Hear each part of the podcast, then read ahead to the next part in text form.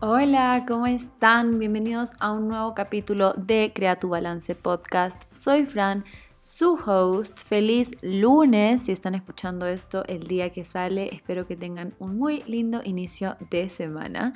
Y en el capítulo de hoy vamos a estar haciendo un episodio de preguntas y respuestas. Hicimos uno de estos también en la primera temporada y me gustó un montón porque siento que solo hablamos de diferentes temas.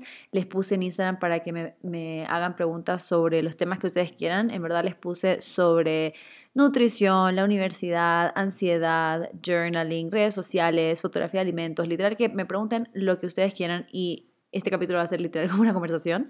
Solo vamos a estar hablando, eh, voy a estar respondiendo sus preguntas, así que sí, va a ser un capítulo muy chill. Vamos a ir aprendiendo algunas cosas, pero también solo conversando, chismoseando un poco. Así que eso, y ya saben, antes de empezar con las preguntas, vamos a hacer un pequeño aprendizaje de la semana. Y mi aprendizaje esta semana es que está bien descansar es importante descansar. No solo está bien, es importante, es necesario. Eh, justo esta semana he estado a full haciendo todo el tema del masterclass de fotografía de alimentos con tu celular. Si es que no me siguen en Instagram, por ahí les estaba contando todo, todo este proceso que he estado haciendo, porque estoy creando un curso. O sea, ya está disponible el curso, qué emoción, ya se pueden inscribir. Entonces quería hacer un pequeño masterclass gratuito para que puedan ver eh, un poco cómo va a ser el curso, para que tengan un poco una idea, para que vean si es algo que les interesaría, para que vean si, ajá, si el estilo de cómo estoy haciendo este, este, esta enseñanza es algo que resuena contigo. Entonces, estaba full con eso, porque en verdad la página web a veces se pone tan complicada y no quiere hacer lo que yo quiero que haga.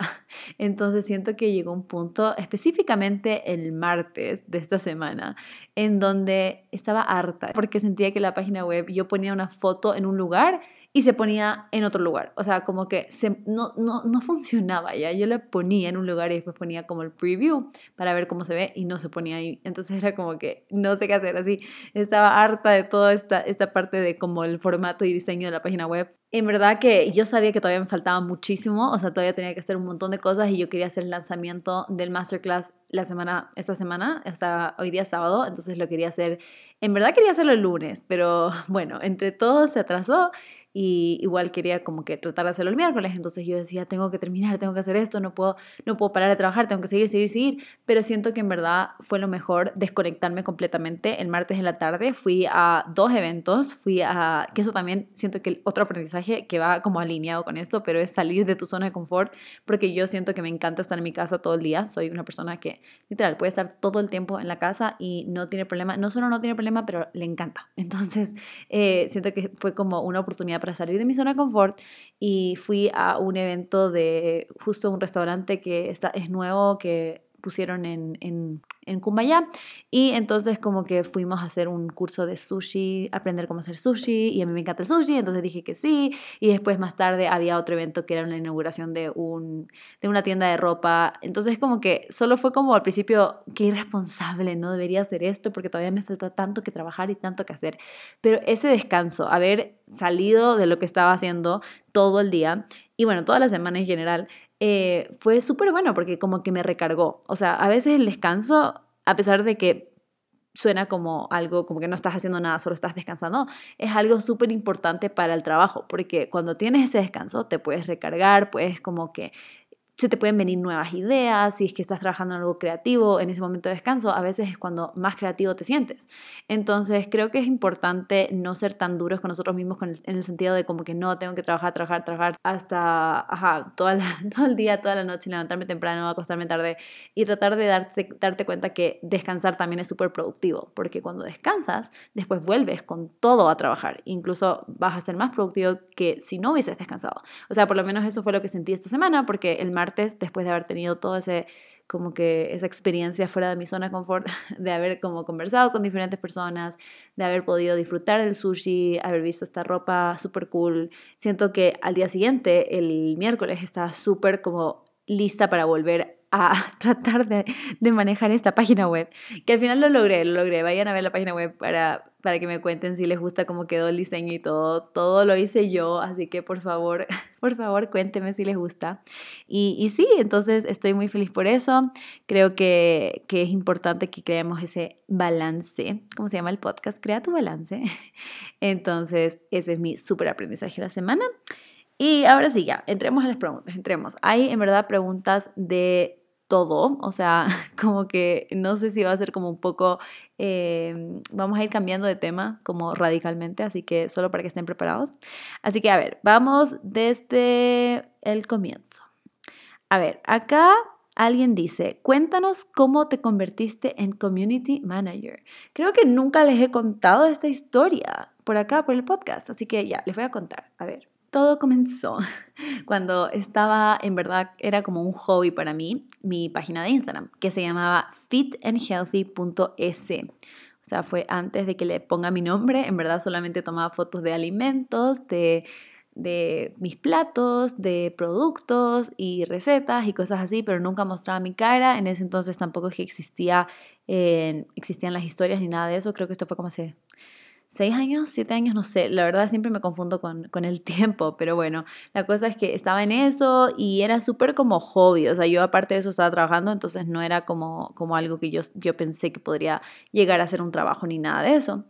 Y lo que pasó fue que una vez en el supermercado vi un producto muy cool, em, creo que sí les puedo decir la marca porque porque sí, ¿qué importa? Ya, vi un producto de Cusi, eh, que para los que no saben es una marca de alimentos saludables, tienen diferentes mezclas para hacer pancakes, para hacer tortas, tienen harinas eh, sin gluten, un montón de cosas.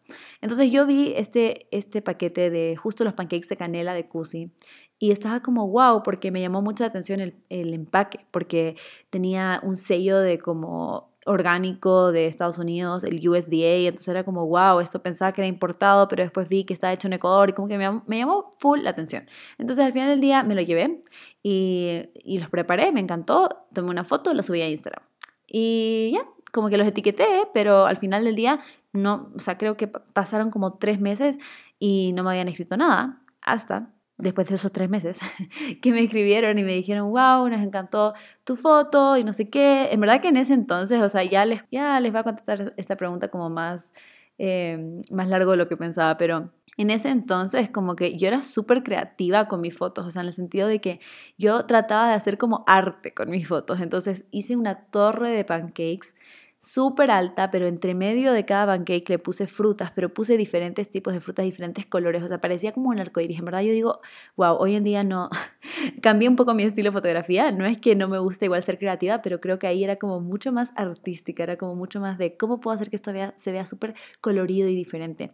Entonces, bueno, esa foto fue la que vieron y esa foto fue la que les gustó y me decidieron que me querían mandar productos y que pruebe las otras cosas que tenían y todo eso. Entonces, en verdad, a ver, esa fue como cómo empecé a tener contacto con ellos y después ellos me dijeron como que, Fran, nos encantaría que hagas contenido para nuestra página, pero así como que yo les hago las fotos y se las mando y ya.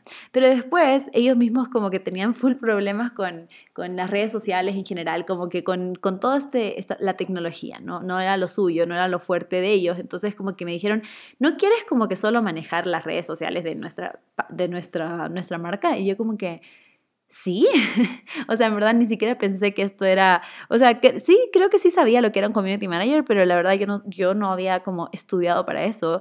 Yo lo único que sabía de redes sociales era lo que yo estaba viviendo y lo que yo estaba experimentando con mi página de Fran Fit and Healthy, que igual era como un poco tipo hobby, entonces tampoco es que yo sabía la estrategia digital ni nada de eso. Entonces, en verdad, yo me lancé y dije que sí, cuando creo que lo que más sabía en ese momento era, era tomar las fotos y poder hacer recetas y ajá, mostrar el producto, pero no sabía tanto sobre como la estrategia de marketing digital ni nada de eso.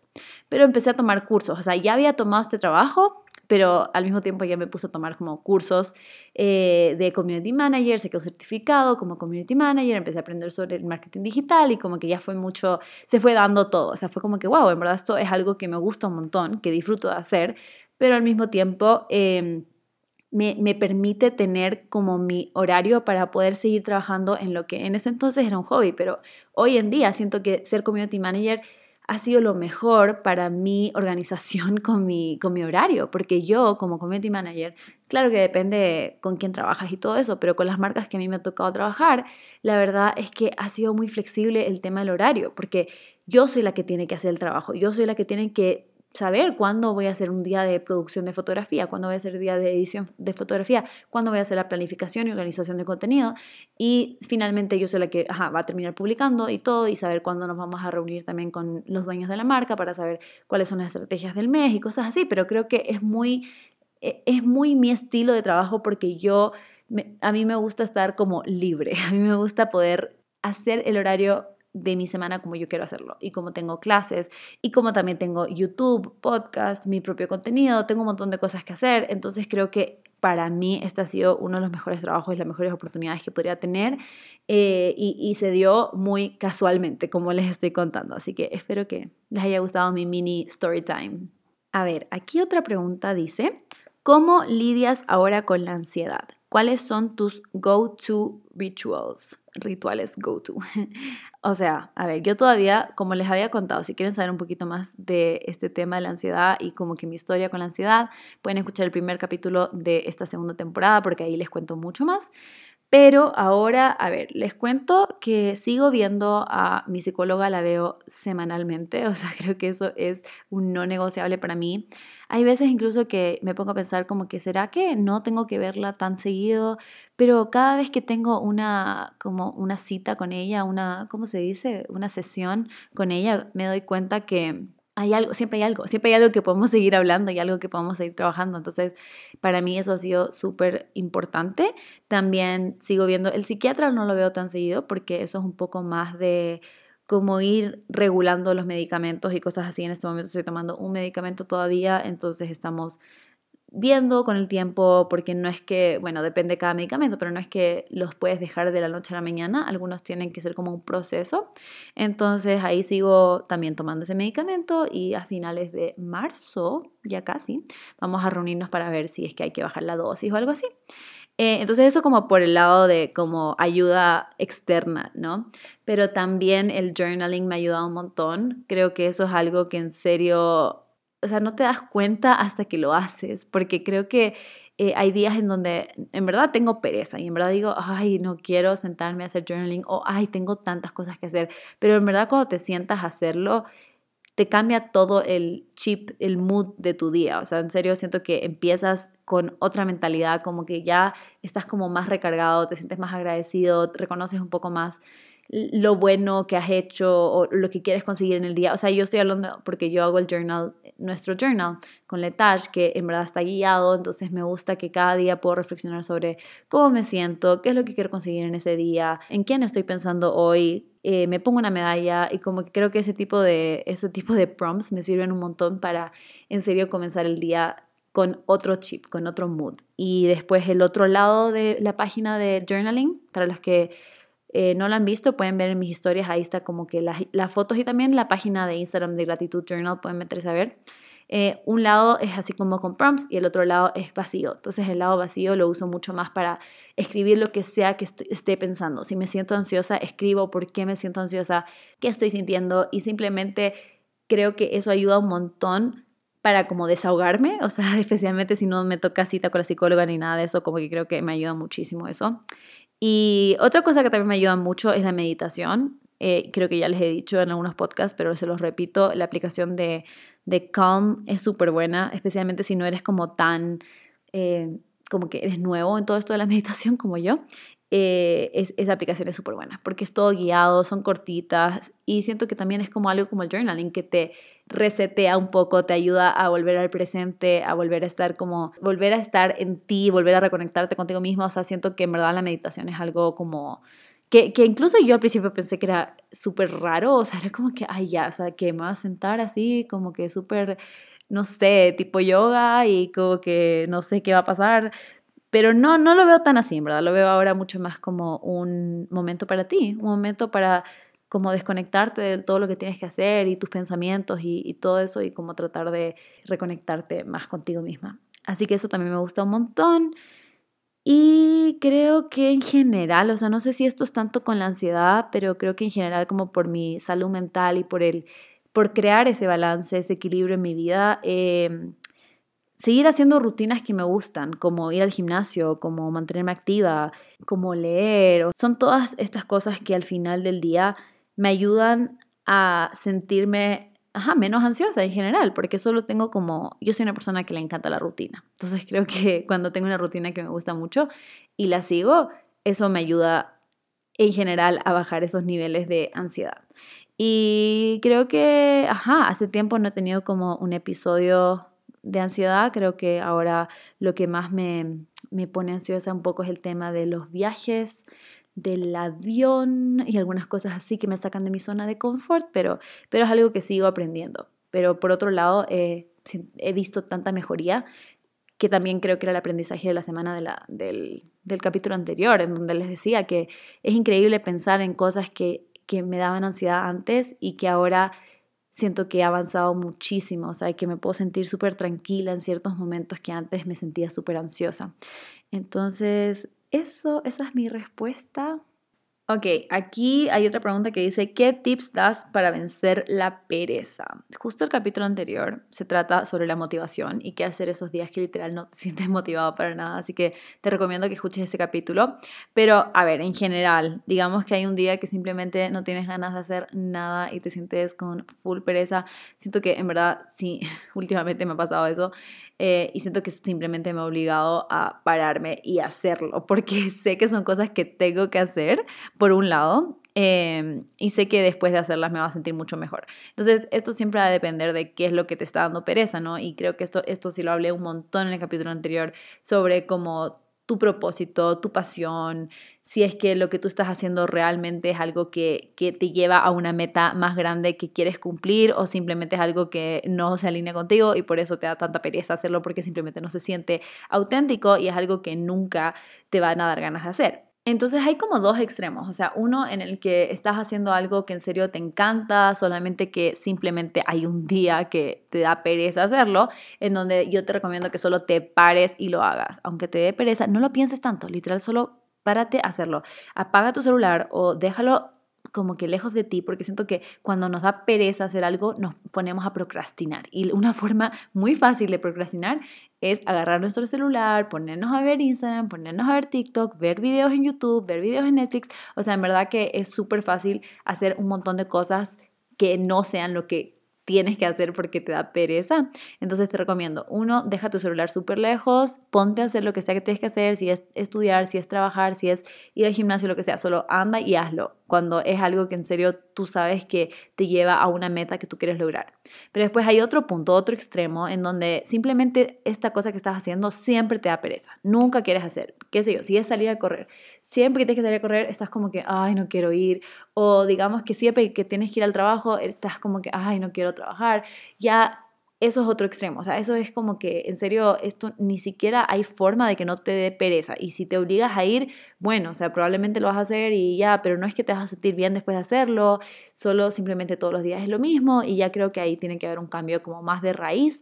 Ahí ya tienes que ver por qué esto te está dando tanta pereza. Tal vez no es correr no es lo tuyo, tal vez tienes que empezar a hacer, qué sé yo, clases de tenis, clases de pádel, no sé, pero al final del día no es normal que algo no nos motive nunca, que siempre nos dé pereza. O sea, eso no es normal. Sí es normal que nos dé de vez en cuando y hay días en donde sí no tenemos ganas de hacerlo. Eso sí, la motivación siempre viene y va, pero no debería sentirse siempre así. Así que sí, esos son mis tips. A ver, acá otra persona dice, ¿qué debo hacer para mantener a mis seguidores si es que quiero crecer y que no me dejen de seguir?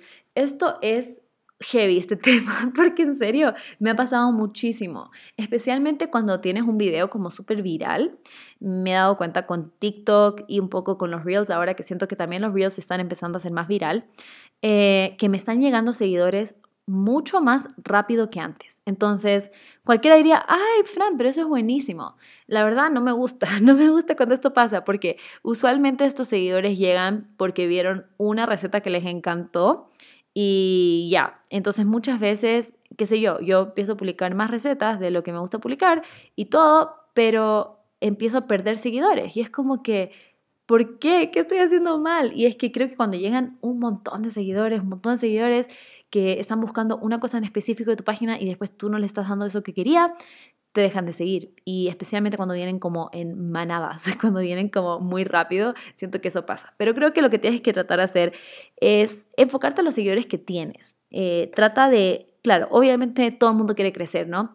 Pero creo que más importante que crecer es mantener los que tienes interesados. Si tú te pones a hacer el contenido de valor, un contenido que tus seguidores, aunque sean 10, o sea, literal, el número de seguidores que tengas, que estén interesados y que les guste, uno, esas personas pueden compartir tu contenido. Muchas veces me pasa que mis posts tienen muchos comentarios que solo son menciones de amigos, como que mira esto, mira esto, preparemos esto. Entonces, si tu contenido es algo de valor, o sea, yo estoy hablando obviamente de recetas, porque eso es lo que conozco, pero esto aplica con cualquier tema que estés haciendo en redes sociales. Si tu contenido es de valor, es algo que enseña, algo que hace que, ajá, a alguien simplemente le den ganas de compartirlo con otra persona, ya estás por súper buen camino. Obviamente, qué sé yo, si quieres como más seguidores podrías hacer un giveaway o no sé qué cosa y conseguir un montón de seguidores, pero eso no te sirve tanto, yo pienso, porque al final del día, claro, te están siguiendo porque mm, quieren ganarse algo o estás haciendo un sorteo o lo que sea, pero al final del día, si tú quieres estos seguidores de que en serio les gusta lo que estás haciendo, mejor enfócate en eso y vas a ver que eso va a hacer que crezcas igualmente. O sea, eso va a venir también, ¿no? Porque si tú estás creando buen tipo de contenido, un contenido que le gustan a tus seguidores, se va a ir creciendo. Y especialmente ahora con este tema de los videos virales, creo que eso, o fotos virales, no sé, creo que más son videos hoy en día, pero bueno, ajá, con el contenido que se hace viral, ahí vas a ir creciendo. Entonces enfócate en los seguidores que tienes en este momento, en crear contenido de valor y estoy segura que vas a seguir creciendo. Y lo, lo de que, que no te dejen de seguir, eso ya está más difícil, porque a veces a veces simplemente se van. Y creo que en vez de verlo como algo malo, como que, ay, estoy perdiendo seguidores, verlo como algo bueno, porque significa que estás como que estás ajustando tu público a la gente que realmente quiere estar ahí. Entonces, si hay alguien que te dejó de seguir, mejor, porque significa que esa persona no quería estar ahí, sea porque no le interesaba tu contenido, sea porque, no sé, simplemente no quiere estar ahí. Eso es mejor para ti, que solamente se queden las personas que quieren ver lo que, lo que tú estás publicando. Así que no te lo tomes a mal. Ok, siguiente pregunta tips para tomar fotos de la comida como las que tomas tú. ¡Ay, qué linda! A ver, em, como les dije al comienzo del podcast, hay un masterclass gratis en mi página web. Pueden meterse a mi Instagram si quieren y ahí mismo está el link. O pueden meterse a la página web, voy a espacio publicitario www.franfitandhealthy.com. Ahí pueden ver el masterclass que ese es gratuito más que nada para que puedas ir aprendiendo como lo básico sobre cómo tomar fotografía de alimentos y cómo editarlo. Pero, como les digo, en abril, el 5 de abril para ser exacta, comenzamos el curso de cuatro semanas de creación de contenido de alimentos con tu celular que se llama Foodie Content Basics. Estoy muy emocionada por este curso porque en verdad es súper completo. O sea, literal vamos a estar viendo no solamente fotos, pero videos, que creo que es lo que está más en tendencia en este momento cómo tomarlo, cómo crearlo y cómo editarlo, cómo organizarte después para poder publicarlo. O sea, en verdad es como un curso súper completo y les voy a enseñar literal todo lo que yo hago. Entonces, como que creo que es, eh, es algo que, que hace tiempo he tenido ganas de hacer porque, como les digo, hace como 6, 7 años empecé con todo esto y muchas veces ustedes me escriben como, Fran, ¿cómo editas esa foto? Fran, ¿cómo tomas esto? ¿Cómo haces esto? Entonces en este curso en verdad les voy a enseñar todo, todo, todo sobre cómo hacerlo. Lo que sí eh, va a ser limitado, o sea, va a ser cupo limitado porque quiero hacerlo súper personal. El curso incluye eh, sesiones uno a uno, incluye sesiones en vivo, eh, práctica, workbooks. Entonces al final del día como que no quiero hacerlo gigante porque quiero ver o sea, literal, soy la profesora, voy a estar corrigiendo todo lo que ustedes están haciendo, quiero ver cómo van avanzando, así que va a ser un curso súper personal, súper personalizado, súper chiquitito, así que ahí ya están abiertas las inscripciones, vayan a mi página web si quieren meterse. Y eso, vamos a la siguiente pregunta. ¿Cómo sobrellevar la ansiedad por la comida? Eh, esto creo que es un tema delicado, o sea, no, yo no sé exactamente cómo se hace, creo que lo mejor es en verdad que ver a un nutricionista, ver a un psicólogo, porque muchas veces la ansiedad por la comida eh, se viene por una raíz emocional, viene por algo aparte, entonces creo que es algo que tienes que trabajar con un equipo multidisciplinario, no solamente con nutricionista, no solamente con psicólogo, creo que ya es algo que puedes ver como, ajá, como de diferentes ángulos, porque a veces sí puede ser que no te estás nutriendo bien y tal vez puede ser que te están dando ganas de comer un montón porque no te estás nutriendo bien el resto del día, pero también puede ser, pueden ser raíces emocionales y, y pueden ser otro, otros motivos. Entonces creo que lo, mejor que puedes hacer es buscar ayuda de personas profesionales, de personas que saben, porque al final del día eh, yo te puedo decir algo que no aplica a tu situación, puedes encontrar también información en internet que no es la mejor para ti, entonces yo creo que sí es algo que vale la pena invertir tu tiempo eh, en tratar de buscar estos profesionales que te puedan ayudar mejor. Acá otra persona dice, consejos para tener mañanas súper tranquilas y empezar el día con paz mental. Me encanta esta pregunta porque yo soy demasiado morning person, me encanta empezar la mañana con paz mental. Creo que algo que es muy importante para mí, y no sé si aplique para todos, pero que a mí me ha ayudado muchísimo, es tener tiempo. A mí me gusta tener tiempo porque siento que si tú estás en la mañana súper apurado y tienes que salir en 20 minutos y tienes que ducharte, desayunar, eh, como que vestirte, toda la cosa, y tienes 20 minutos, o sea, para mí eso es lo opuesto de la paz. O sea, creo que en serio, tener que hacer todo apurado es lo peor para mí. O sea, yo prefiero levantarme, aunque sea una hora antes, para poder tener tiempo para hacer todo a mi paso tranquilo. Entonces ese es mi primer tip, el primer consejo que les doy. Trata de levantarte más temprano para que tengas más tiempo, para que no te sientas como apresurado. Y también algo que va con eso es que si te vas a levantar más temprano, entonces también acuéstate más temprano, porque la idea no es que duermas solamente cuatro horas, o sea, la idea es que sí puedas dormir tus 8 a 10 horas o cuántas horas tú necesites y que te levantes con energía y no que estés cansado todo el día, ¿no? Entonces, creo que eso es lo primero súper importante, poder levantarte un poco más temprano para poder tener ese tiempo. También crear una rutina, porque al final del día, si, si es algo nuevo que estás haciendo, no vas a decir de la nada como que ya, ahora voy a ir al gimnasio en la mañana, voy a salir a caminar, voy a escuchar un podcast, voy a hacer journaling, voy a meditar, voy a leer. O sea, a ver, no se puede hacer todo de una, especialmente si es algo que nunca has hecho antes. Entonces te recomiendo que vayas de a poquito, como que quizás algo que primero quieres empezar a hacer, implementar en tu rutina mañana, es tomarte un cafecito mientras haces journaling o tomarte un cafecito mientras lees un libro que te gusta.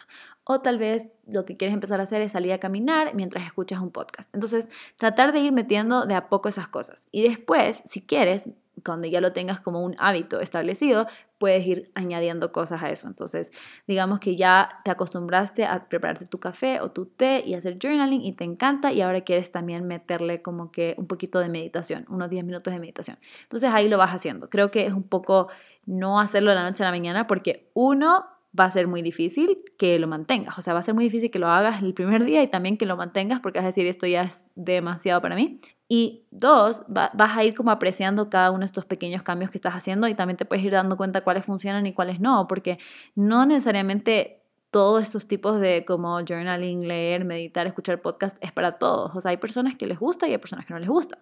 Entonces creo que al final tienes que ir probando, tienes que ir viendo, pero creo que la clave es tener tiempo, no sentirte apurado, porque lo peor es como que hacer el journaling apurado, que yo me acuerdo que yo hacía esto en el 2017 y lo tengo claro porque tenía la fecha escrita, en donde hacía el journaling, eh, eh, justo tenía ese journal que se llamaba Five Minute Journal y literalmente lo hacía tan rápido que yo veo la letra y ni siquiera puedo entender lo que escribía porque lo escribía tan rápido.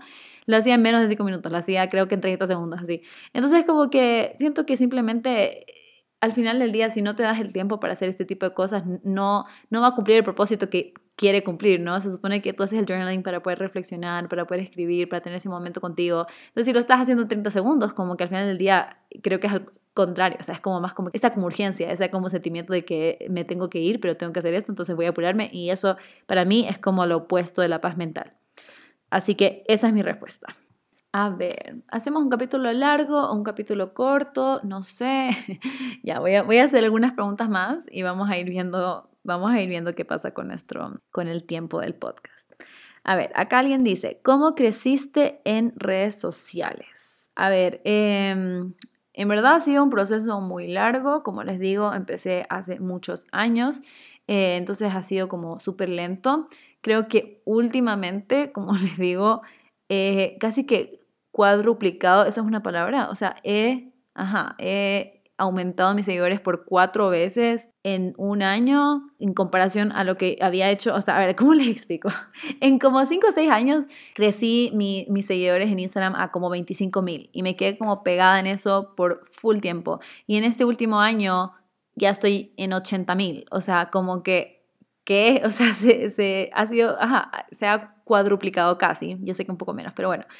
Em, creo que depende un montón de lo que esté de moda en el momento, porque creo que el TikTok eh, Reels son plataformas que hicieron que puedas crecer mucho más rápido que antes, especialmente en Instagram, ¿no? Porque en Instagram creo que era súper difícil crecer, porque es, es una red social en donde solamente las personas que te seguían veían tu contenido. Y hoy en día hay tanto como te salen estas promociones de como videos que ni siquiera sigues y te salen en tu propio feed, o sea, cuando tú estás viendo, ajá, el feed que te sale como de las personas que sigues, de repente te sale algo que ni siquiera es de alguien que sigues, pero que es algo que te podría interesar. Que entonces ahora hay mucha más exposición a diferentes tipos de, de videos y personas que no sigues, que es un poco lo que hizo TikTok, ¿no? O sea, en TikTok tú ves un montón de contenido de personas que tú no sigues. Entonces, eso hace que, puedas crecer más rápido, porque ya no es solamente las personas que te siguen y que te encuentran y que sin querer alguien le recomendó, o sea, ya no es tan rebuscado, tan difícil como eso. Eh, pero creo que al final del día algo que es súper importante es la consistencia, no, esa no es la palabra, creo, constancia, ser constante, creo que esa es la, es la clave, o sea, al final del día se ven los frutos de ser constante especialmente en, en redes sociales, en YouTube, por ejemplo, poder estar siendo constante con tu contenido. Si tú publicas algo y después te desapareces por dos meses, después publicas algo como que pierdes esa conexión con tus seguidores, pierdes esa conexión con tu comunidad. Entonces creo que eso es algo súper importante. También crear el contenido de valor, como les decía anteriormente, o sea, algo que la gente dice, wow, yo quiero seguir a esta persona y quiero seguir viendo su contenido, quiero ver qué más pone, porque en verdad que aprendo un montón con su contenido o me gusta o lo que sea. Entonces eso, creo que contenido valor, ser constante, tener paciencia, saber que no siempre va a ser súper rápido, pero también les digo que hoy en día creo que TikTok es una forma muy, muy útil si quieres crecer más rápido en redes sociales.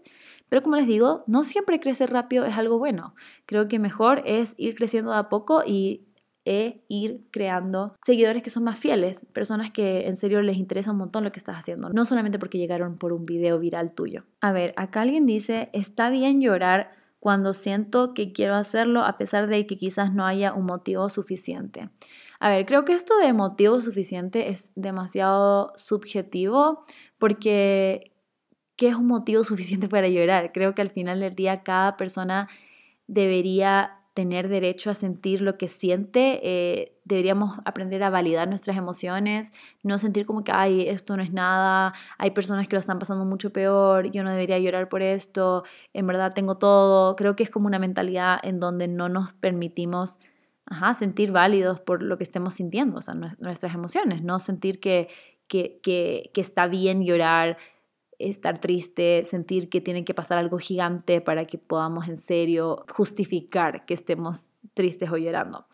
Entonces creo que sí está bien llorar cuando tienes ganas de llorar. Obviamente esto puede em, ser más preocupante o puede ser un problema si es que si es que ya es como muy recurrente, si es que quizás no te dan ganas de levantarte de la cama, si es que quizás hay algunos signos de más depresivos que, podrían estar preocupándote y creo que si, si ya es más ese caso, siempre les recomiendo que busquen ayuda profesional. Justo hay un capítulo del podcast de mi psicóloga que es, voy a buscarlo en este momento para poder recomendárselos. Aquí lo encontré. A ver, es el podcast se llama Hecha de Estrellas Podcast por Alejandra Freile y es el número 35 que se llama Tal vez estás deprimido y no lo sabes. Creo que ese capítulo es es buenísimo porque en verdad te da estos como signos de depresión que a veces no, no nos damos cuenta, no los reconocemos. Eh, y creo que eso puede ser súper bueno si en serio es algo que te preocupa, que crees que estás llorando mucho o, o algo así, puedes ir a escuchar ese podcast para ver si te identificas un poco con eso. Y, pero igual creo que siempre sabiendo que que está bien sentir, está bien llorar, eh, incluso es bueno llorar porque siento que sacas un montón de lo que estás sintiendo y aguantarse eso, guardarse eso, hacer otras cosas para no llorar y como que para distraerte a veces no es la mejor opción porque te no es que se desaparece, o sea, esos sentimientos se siguen acumulando dentro tuyo. Entonces creo que, ajá, ahí tienes que ir viendo un poco más cuál es tu situación. Veamos acá otra pregunta. ¿Cómo y qué hacer para empezar una rutina a las 5 de la mañana? A ver, yo no les he hecho un update sobre mi rutina de las 5 de la mañana, ya les voy a hacer ahora. Para los que no saben, yo eh, al principio de este año, más o menos, como en febrero, bueno, hace como un mes, eh, empecé a levantarme a las 4.45 de la mañana los martes y jueves, porque justo esos días yo tengo clase a las 7 de la mañana online, pero tengo clase a las 7 de la mañana y a mí me encanta hacer ejercicio antes de mi clase. O sea, me encanta hacer ejercicio en la mañana. Siento que en la tarde ya no me dan ganas, no tengo tanta energía. Entonces empecé a levantarme más temprano para poder ir al gimnasio antes de mi clase y alcanzar a ducharme, alcanzar a desayunar y alcanzar a hacer todo antes de mi clase. Entonces, esta rutina me funcionó creo que por como tres semanas, más o menos, y después me di cuenta que no era lo mío. ¿Por qué? Porque empecé a dar cuenta que primero, a ver, por ejemplo, hubo una semana en donde llegó ya el fin de semana, o sea, llegó el viernes, y yo dije, bueno, no voy a poner alarma al día siguiente porque mañana en verdad puedo ir a cualquier hora al gimnasio, no tengo clase, así que no importa. Así que ya, me fui a dormir tipo nueve y media, súper temprano porque así soy. y después el sábado en la mañana me levanté como a las 7 de la mañana, o sea, dormí como 10 horas, o sea, un poco más de 10 horas. Y, en verdad que fue como, wow, ¿por qué dormí tanto? Usualmente yo duermo ocho horas. Y me empecé a dar cuenta que en la semana me estaba sintiendo como más cansada.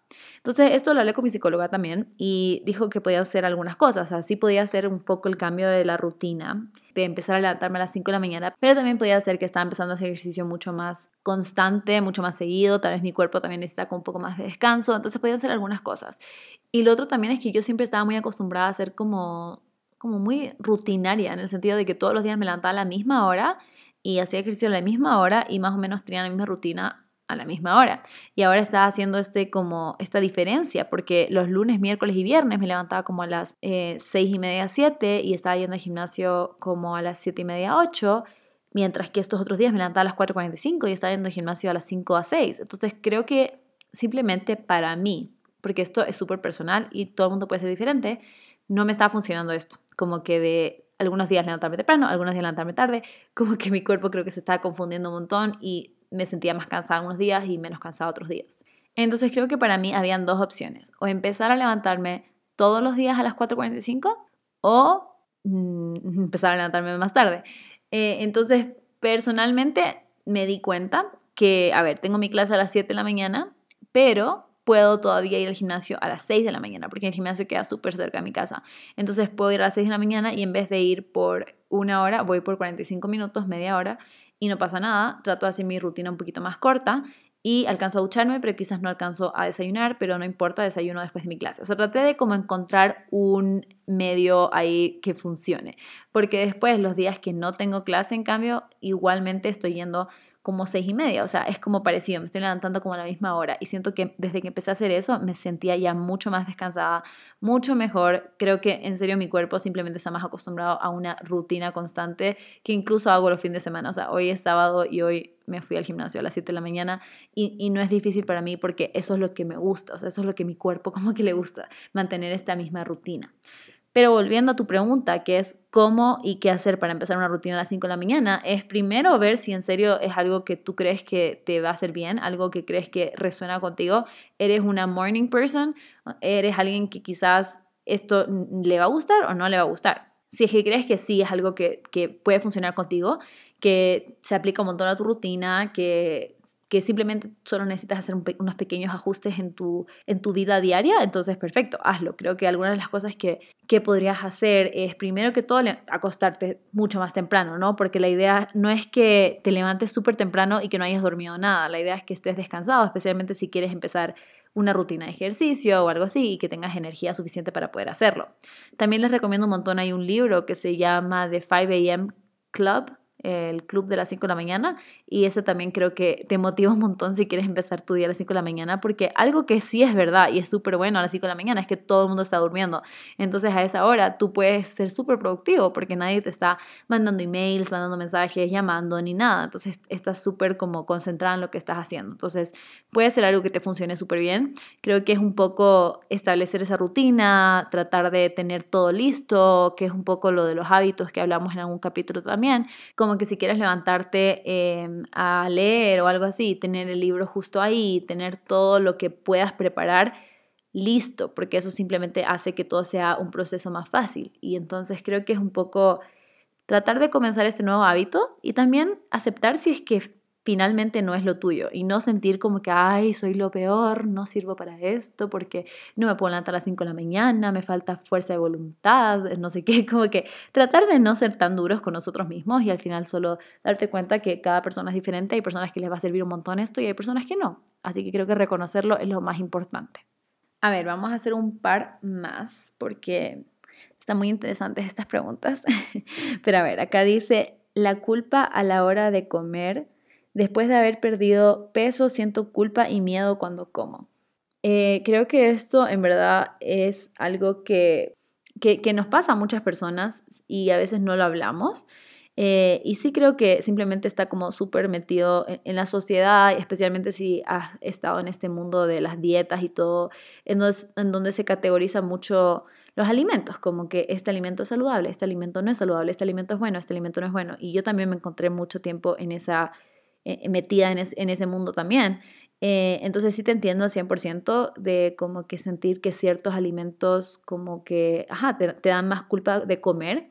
Creo que es algo que es un proceso, no es algo que yo te pueda decir como un consejo hoy día y que literal ya mañana no vas a sentir culpa. Creo que es algo, ajá, un poco más largo, como les digo, yo, yo siempre, es que siempre creo que lo mejor es hablarlo con profesionales. Y creo que en este caso un psicólogo te ayudaría un montón para poder encontrar esa raíz de por qué te sientes tan culpable.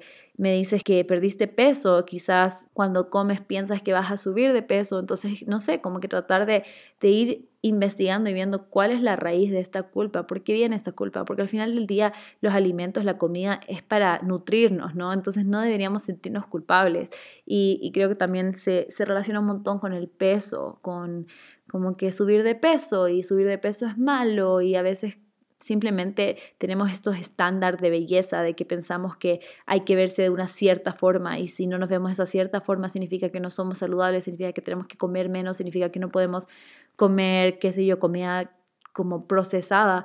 Eh, pero al final del día no es así, o sea, la salud va mucho más allá de cómo nos vemos físicamente. También la nutrición no solamente es sobre la alimentación, también va mucho el tema de la salud mental. Entonces creo que es una combinación de cosas que se deberían trabajar para poder tratar de dejar de sentir esa culpa y creo que sí es algo que vale la pena un montón trabajar porque imagínense, comemos tres veces, cuatro veces o cinco veces al día dependiendo si comemos snacks o no eh, y lo hacemos todos los días. Entonces sí creo que es algo que sería súper importante trabajar porque no queremos sentirnos así por el resto de nuestra vida, ¿no? Queremos tratar de disfrutar esos momentos, disfrutar esos alimentos. También la comida es mucho más que solo comida, o sea, eh, también es disfrutar momentos. O sea, si tú, no sé, estás de cumpleaños o vas a salir a comer a algún lugar, a una situación especial, la, la idea también es disfrutar del momento, disfrutar con las personas con las que estás, no es solamente sobre la comida. Y cuando sentimos esta culpa, esto puede intervenir en estos momentos. O sea, como les contaba en algún capítulo anterior también sobre que yo decidía no ir a comer con amigos porque no quería ajá, como que no sabía qué es lo que, cómo preparar los alimentos, cuánto aceite le ponían, todas estas cosas. Entonces siento que, que estar sintiéndote culpable por la comida no solamente afecta a lo que comes, sino que afecta a tus experiencias de vida, a las personas con las que estás. Entonces sí creo que es algo que vale la pena un montón hablarlo con un profesional. Y yo te sugeriría que con un psicólogo, pero la verdad puede ser con quien tú te sientas más cómodo y que lo puedas ir hablando y puedas ir encontrando la raíz de, de esta culpa que sientes. A ver, Acá dicen cómo empezar en la fotografía.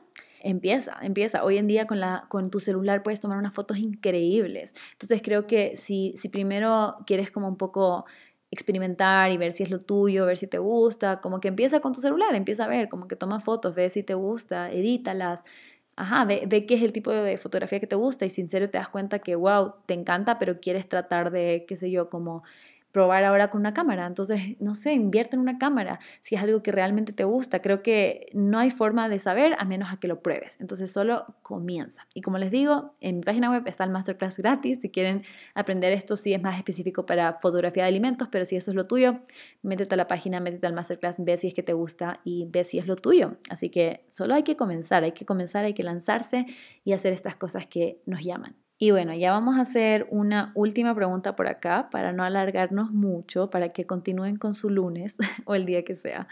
Eh, y acá dice, ¿cómo empezar a hacer journaling?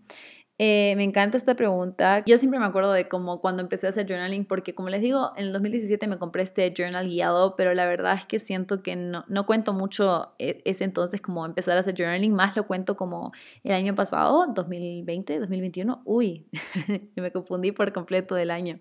2021 del año pasado empecé a hacer journaling y fue algo que no tenía idea cómo hacer, o sea, era como que quiero hacerlo, pero no sé cómo. Y empecé con un cuaderno, solamente literal, solo empiezas con un cuaderno, con una hoja en blanco y empiezas a escribir. Y al principio era como que no sé sobre qué escribir, o sea, no sé, que lo hago como un diario, un diario de vida, como que querido diario, hoy hice eso, como que no sabía cómo hacerlo. Y la verdad es que sí lo hice un poco así. Y al principio sí era un poco superficial, era un poco como, bueno, ya, quiero escribir sobre lo que estoy agradecida. Estoy agradecida por mi familia, por mi salud, por la comida, como que súper general, ¿no? Y creo que así hay que hacerlo nomás, porque tienes que empezar y hay que empezar de alguna forma. Así que si esa es la forma más fácil para empezar, es mejor que lo hagas así. Y después creo que vas a ir aprendiendo cómo hacerlo más profundo para ti o cómo hacer que funcione para lo que sea que estés trabajando en tu vida. Eh, entonces, para mí, por lo menos, me demoré al menos unos seis meses en en, en serio, en serio, ya empezar a, a sincerarme con mi, con mi journaling y ser mucho más ajá, mucho más honesta con lo que estoy sintiendo, escribir cosas que quizás al principio pensaba que era mejor no escribir porque decía, ¿para qué voy a escribir sobre estas cosas que estoy sintiendo que no son tan positivas cuando tengo tantas cosas buenas pasando en mi vida? Mejor me debería enfocar en lo bueno, eh, en lo que estoy agradecida y no enfocarme tanto en estas cosas que no me gustan que están pasando en mi vida pero me di cuenta que al final es lo contrario, o sea, el journaling está ahí para eso, para desahogarte, para poder tener ese espacio para escribir lo que estás sintiendo, para procesar lo que estás sintiendo y también para para ayudarte a, entender quizás por qué estás sintiendo eso. Entonces creo que, el, ajá, es más como literalmente escribir lo que piensas, escribir lo que sientes. Hoy en día también hay tantas páginas eh, de Instagram y también en Google donde puedes encontrar como temas. Si en serio hay un día que no sabes qué escribir, puedes buscar y te sale como que no sé, escribe cómo te visualizas en cinco años o escribe tres cosas que estás sintiendo en este momento. O sea, como que siento que eso te puede ayudar a guiarte un poco más al comienzo especialmente. Y creo que eso es lo que me gusta un montón del journal de gratitud, que puedes escribir en la primera página como que tienes una parte guiada, o sea, tienes como que estos prompts que te dicen como la afirmación positiva del día, ponte una medalla por esto y como que eso te ayuda como ya a entrar en el mood, a abrirte, a ya estar como que conectada con lo que estás sintiendo.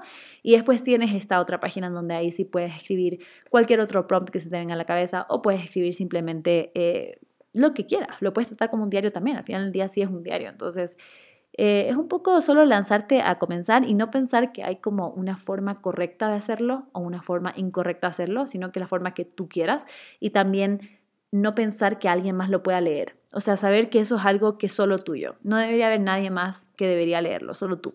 Porque creo que a veces cuando te pones a pensar, ay, ¿qué pasa si alguien lo encuentra? o ¿qué pasa si alguien lo lee?